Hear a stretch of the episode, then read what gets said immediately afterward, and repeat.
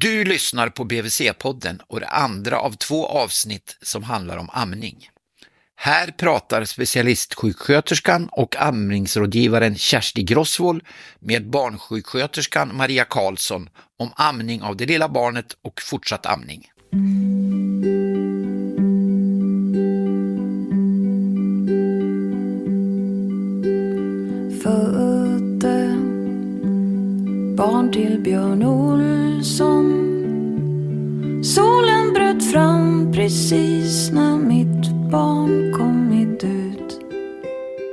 Kommer vi in lite grann på amningsbeteende och, och eh, hur är liksom barnets eh, liksom amningssignaler, att de kan ju liksom delas in i lite tidiga och sena och så.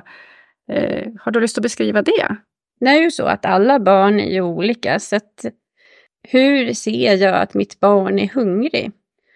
Vissa kan ju vara väldigt lätta att förstå, andra börjar skrika på en gång. Mm. En möjlighet att se eh, tidigt brukar jag säga att var gärna nära varandra hud mot hud i början. Och eh, ett första tecken är att barnet börjar vakna upp, slicka sig om läpparna, öppna munnen och gripa med händerna. Eh, sen tydligt, det är ju när barnet rör på huvudet i sidled, eh, gör sugrörelse och tar upp handen och kanske suger på den. Och kanske börjar gny lite. Och sent, som vi brukar säga, en sen amningssignal, det är att det blir mer oroligt och ger högt ljud ifrån sig och börjar skrika, blir röd i ansiktet. Och där är det ju bra att, att försöka fånga upp det tidigt för att det kan vara svårare att lägga till, eh, att få barnet att vilja ta bröstet när det är upprört.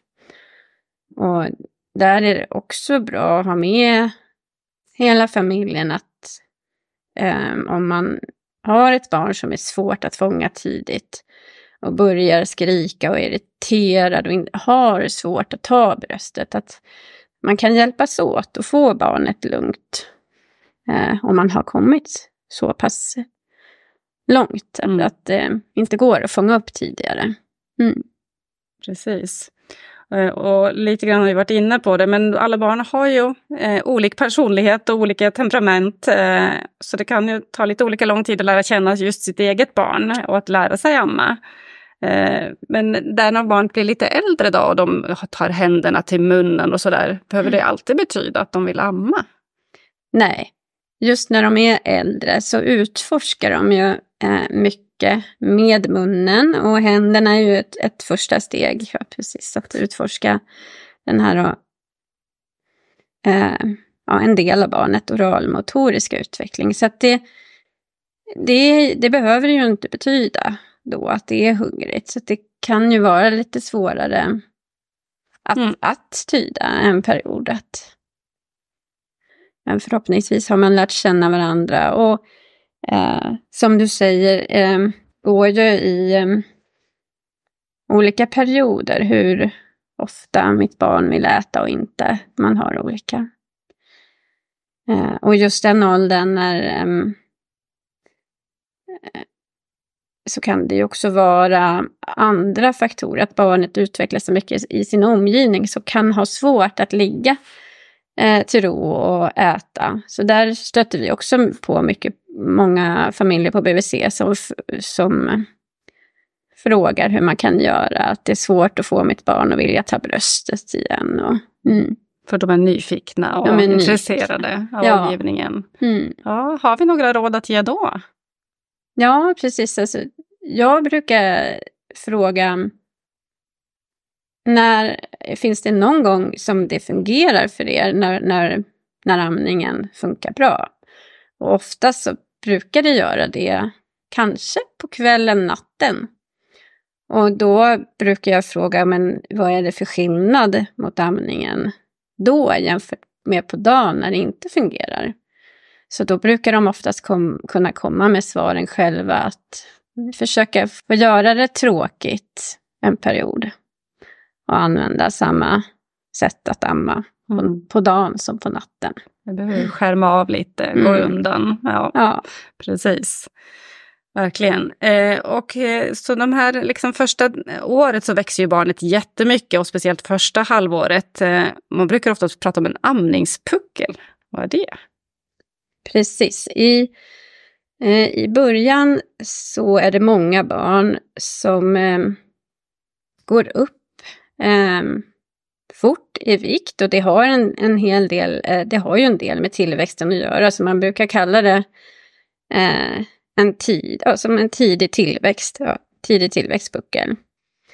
Eh, och eh, då blir det en snabb viktökning eh, som stiger kan man säga. Eh, sen när barnet blir äldre så minskar den här tillökningen ned och eh, barnet ökar inte lika snabbt i vikt som tidigare. Och då får man det som kallas en tillväxtpuckel, alltså som ett berg kan det se ut nästan. Eh, och många föräldrar kan ju då vara lite oroliga. Varför går barnet inte upp lika mycket i vikt som tidigare? Eh, att man kan förklara att det är normalt att det är så. Eh, på, ehm, Och man kan se det här både för ammande barn och barn som får eh, bröstmjölksersättning, eller hur? Att de Precis. har Den här tillväxtpuckeln båda. Mm. Mm. Och, och precis, det, är ju, det spelar ingen roll om man ammar eller utan det är olika olika barn. Mm. Man ser den ju inte hos alla barn heller så jag tänker att man behöver in, också kunna förklara att man inte behöver vara orolig när det inte finns. För att många känner ju till den här. Och har man då ett barn som inte får den så kan det också skapa oro. Mm. Så igen så ha- handlar det ju om att möta den familj som man möter och kunna förklara och ehm, ja, möta dem där de är. Mm. Mm. Och det är lite verktyg för oss, den här med, med tillväxtkurvorna är vår, vårt verktyg och eh, kanske inte alltid någonting som föräldrarna behöver liksom oroa sig för. Utan, Nej, Mm. precis. Mm. Och det är ju... ehm, men, men vi tänker ändå att det är bra att involvera och visa de här tillväxtkurvorna från början just för att vi pratar om eh, lev, hälsosamma levnadsvanor och att, att förklara att, det är okej att ha en, en, en hög den här tillväxtpucken som barn för att det har man inte sett öka eh, någon risk för bestående fetma. Men om man fortsätter att ha den här höga kurvan, eh, då finns det en risk. Så det är bra att involvera ändå tidigt. I. Mm. Mm. Eh, och eh, vi i Sverige står ju bakom WHOs rekommendationer eh, att helamma i sex månader och sedan delamma så länge mor och barn vill.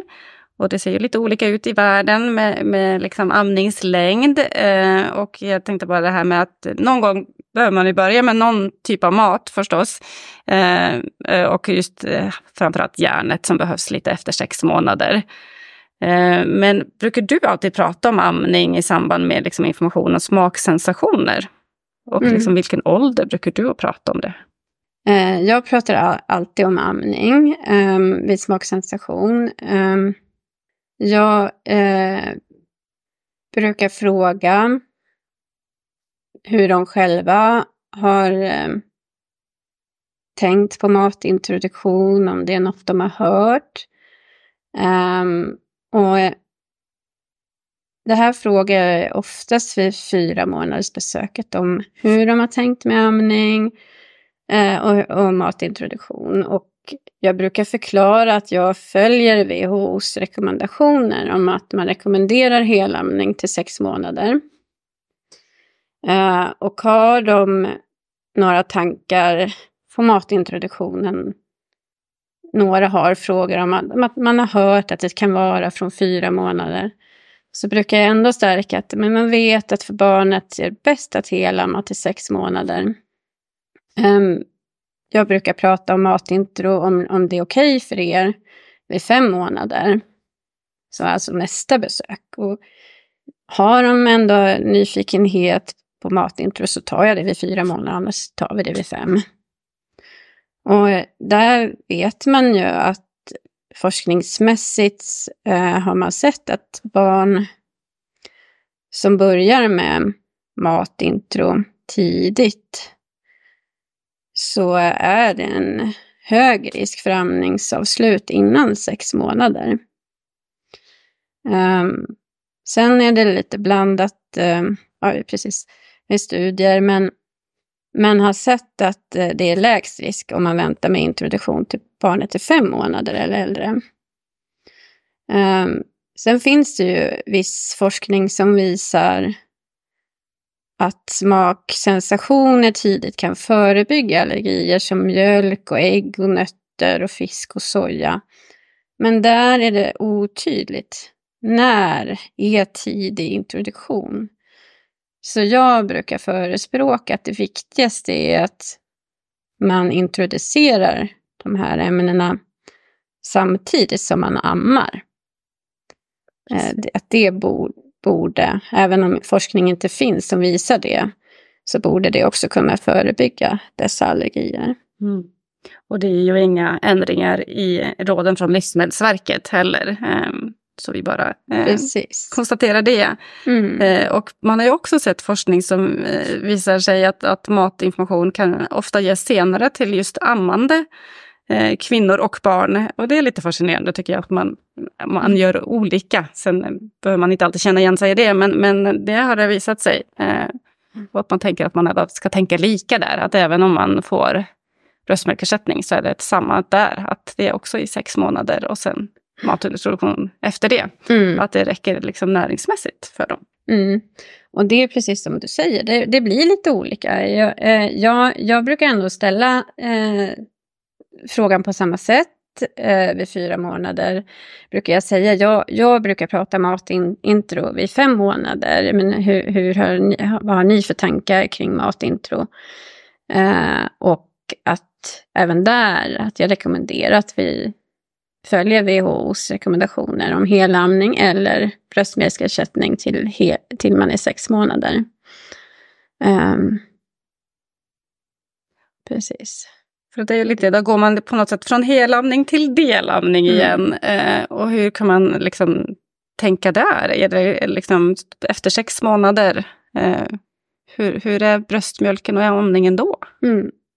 Precis, det som man vet är att eh, bröstmjölksersättning och amning innehåller eh, för lite järn. Men man vet att järn i bröstmjölk tas upp eh, fem gånger så effektivt som järn i bröstmjölksersättning och fälling. Eh, men anledningen till att man vill börja introducera mat med, vid sex månader det är ju för att barnet sakta men säkert behöver extra järn.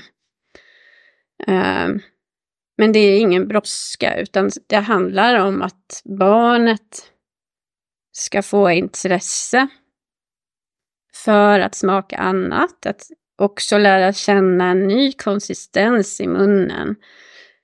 Ehm, men också att magen ska tolerera det, så det brukar jag också förklara. Att det är en långsam introduktion i barnets takt.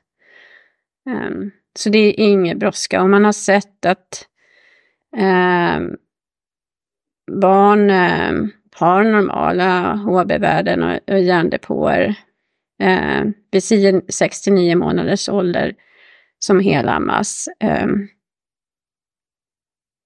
Mm, det bara för man behöver inte ha så bråttom egentligen, man kan vara ganska lugn eh, i det tänker jag och att det har en stor näringsvärde även efter sex månader med bröstmjölk. Eh, precis, där hade vi någon jämförelse där, eller hur? Med att det är lika mycket energi. Mm.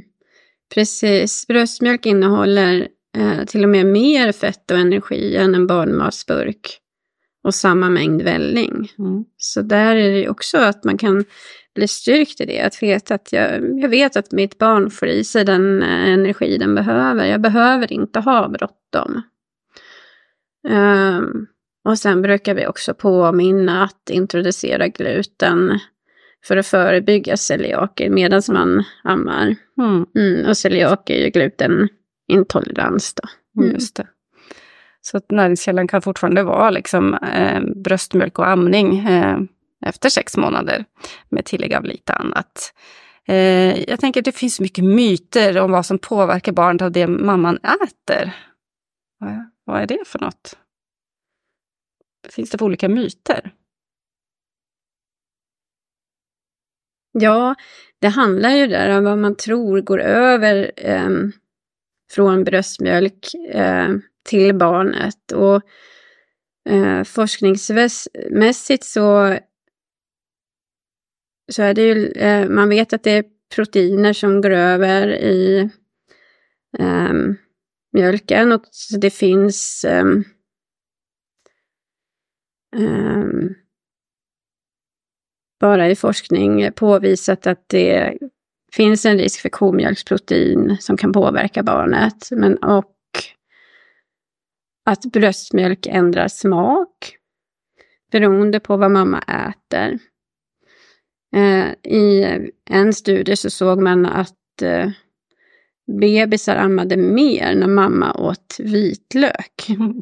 Mm. Så de har ju lite smakpreferenser redan eh, när, innan de har börjat med mat, bebisar som ammar. Ja. Ja, Precis, för det finns ju mycket myter kring det här med kål och lök och bönor och sådär, att de ska få ont i magen. Men det stämmer inte. nej, Nej. precis. Ehm, Och även lite med koffein från kaffe och te och läskedrycker, att det förs över i så små mängder att det inte skadar barnet. Eh, Då pratar vi om måttligt användande då, och Ja. bruk av detta. Mm. Och sen brukar vi ju hänvisa till Livsmedelsverket att titta vad är det man ska undvika att äta. Och där finns det, går det ju av rent etiska skäl inte mm, att göra forskning på allting. Så att eh, där vet man inte av vissa produkter om det kan vara skadligt eh, för barnet i och med att man inte kan göra forskning. Så till exempel så bör man vara försiktig med kosttillskott och örtprodukter och naturläkemedel och traditionella växtbaserade läkemedel och naturprodukter. Eh, mm. Precis, man är lite extra försiktig för att man inte riktigt vet. Eh, Mm. Och det finns också myt kring nattamning med tänder och karies och risk för det. Ja, precis. Och där finns det ju lite blandade resultat från forskning. Ehm, Men det finns bland annat att nattamning kan skydda tänderna till barnet är 12 månader gammalt. Eh, men det behövs ju mer forskning. Men man vet i alla fall att det är två rutiner som är viktiga för att förebygga karies. Och det är ju att inte småäta, att låta tänderna vila mellan måltiderna. Och sen den andra rutinen är ju, som är viktig för att förebygga karies, det är att borsta tänderna på rutin morgon och kväll med barntandkräm med fluor. Eh, från första tanden har dykt upp så att man får en, en tidig rutin. Så det är de eh, två rutinerna som är viktiga för att förebygga. Precis, och det är ju för alla barn, tänker. Mm. Helt enkelt. Eh, långtidsamning då, det kan man prata om också. Eh, men och vad innebär det i Sverige, skulle du säga? Ja, eh, i Sverige så är det inte så många barn som ammar längre än över ett år. Så det är ett år som ses som långtidsamning i Sverige. Och i världen så är det genomsnittet på två och ett halvt år. Och där brukar jag också eh, stötta mina eh, familjer med att vi följer Världshälsoorganisationens rekommendationer och de är i, i Sverige att helamma till barnet i sex månader men att fortsätta tills barnet är två år eller längre om man önskar själv eller barnet önskar. Ehm, så att eh, återigen så går jag till familjen som jag har framför mig. Mm. Att tro, inte sluta för att någon annan tycker eller tänker, utan Vad tycker jag? Vad vill jag? Vad vill mitt barn? För som du sa tidigare så har ju amningen, den är ju inte bara eh, mat, utan den är ju närhet och trygghet. Och när barnet blir äldre så kan det ju vara eh, en stund att få tröst.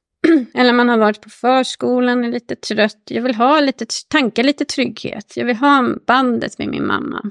Mm. Eh, och då tycker jag att man ska göra det, precis om man vill det. Mm. Och känner att man mår bra av det. Mm.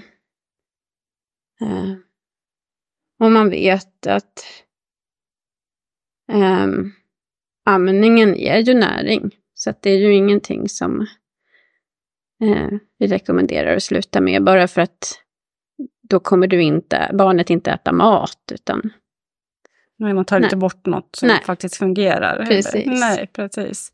Eh, och rent statistiskt så följer vi ju det bara till barnet är 12 månader, men det har man ju pratat lite om, om man kanske ska, faktiskt ska fortsätta följa eh, amningsstatistiken även om barnet är 18 månader. Eh, brukar du ha frågor om amning då? Mm. Alltså jag frågar om amning vid 18 månader. Um, jag, jag, vet, jag vill kanske inte dokumentera det, men jag tänker att jag gör det i alla fall. uh, men uh, vi, har, vi har ju i, i dokumentationen när man startar och amma och avslut. Så jag har ju må många som, uh, de, om jag inte har avslutat vid 12 månader, så då frågar jag ju om amning, mm. om ni ammar fortfarande. Och hur det går och vad man har för tankar. Mm. Mm. Och då är det samma där. De familjer som ammar vid 18 månader, de frågade jag ju igen vid treårsbesöket som är nästa besök på BVC. Mm, precis. Ja. Och det har ju hänt lite nytt i vårt journalsystem Take Care som, som sätter amning på agendan kan man säga. Eh, att man liksom, för det finns ju som ett liksom sökord och eh, eh, som det faktiskt inte har gjort förut. Så det mm. är nytt. Eh, så eh, har det gjort att du har tänkt annorlunda eller, eller kanske dina kollegor har gjort annorlunda? Att man blir lite påmind om att prata om amning? Ja, men det, det tror jag faktiskt att bo, både... Det är ju insatt både i um, eh, hembesöksmallen, att fråga om amning. Um, och vi har pratat om det vid telefon, så det gör det ju lättare att um, bli uppmärksammad om det. Um, och det är ju två, eller det är flera olika, det är kanske svårt att förklara här, men dels är det ju som jag sa om man ammar.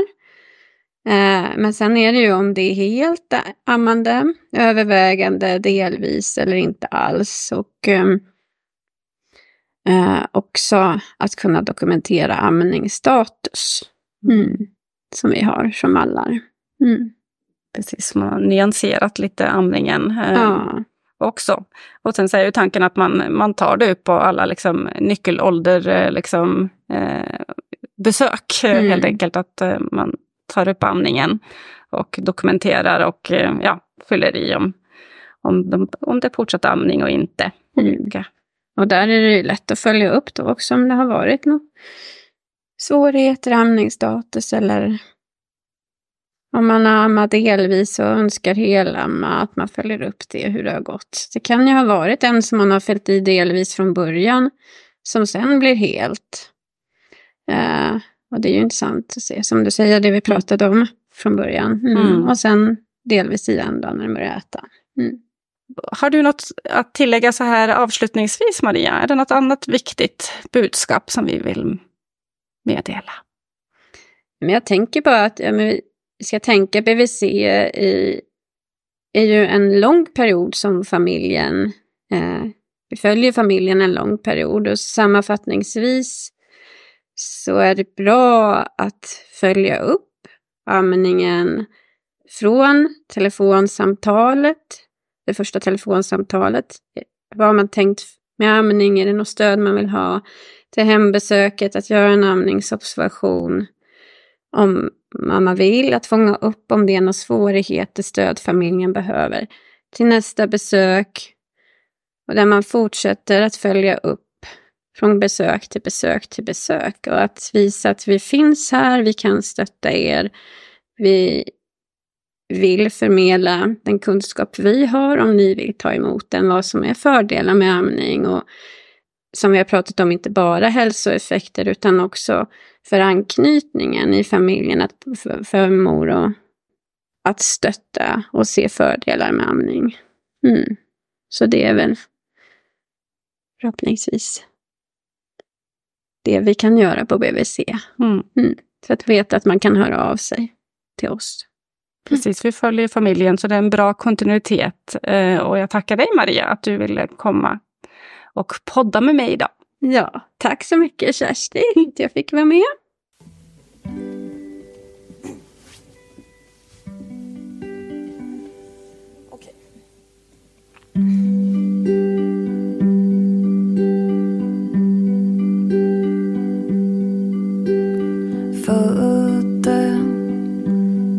Barn till Björn Olsson Solen bröt fram precis när mitt barn kommit ut.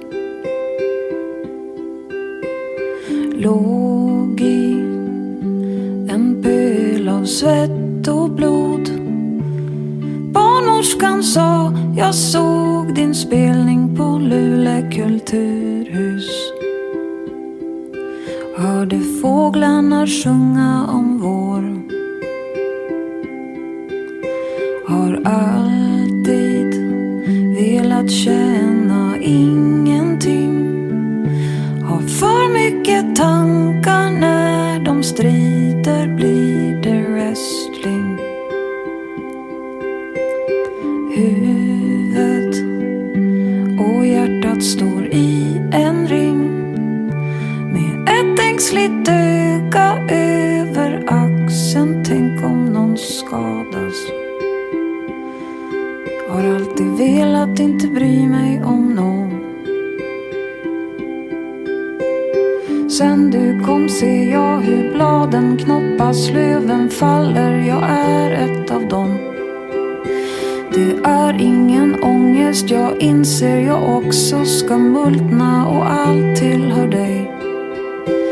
Ser himlen åter bli grå.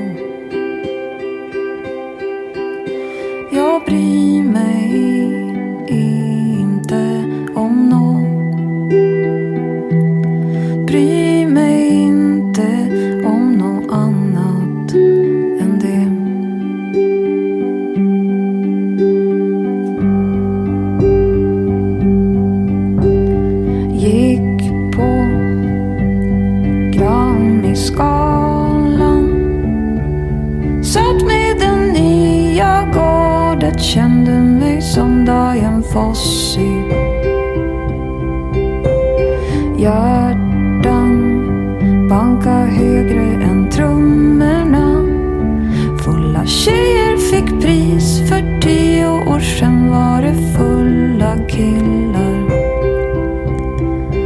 Ibland händer det något ändå. När du kom sluta musik vara rangordning Vill sjunga tillsammans med dig. Din lilla röst ropar du var, du var. Det är allt och jag som spelar till. Och jag förstår musik igen.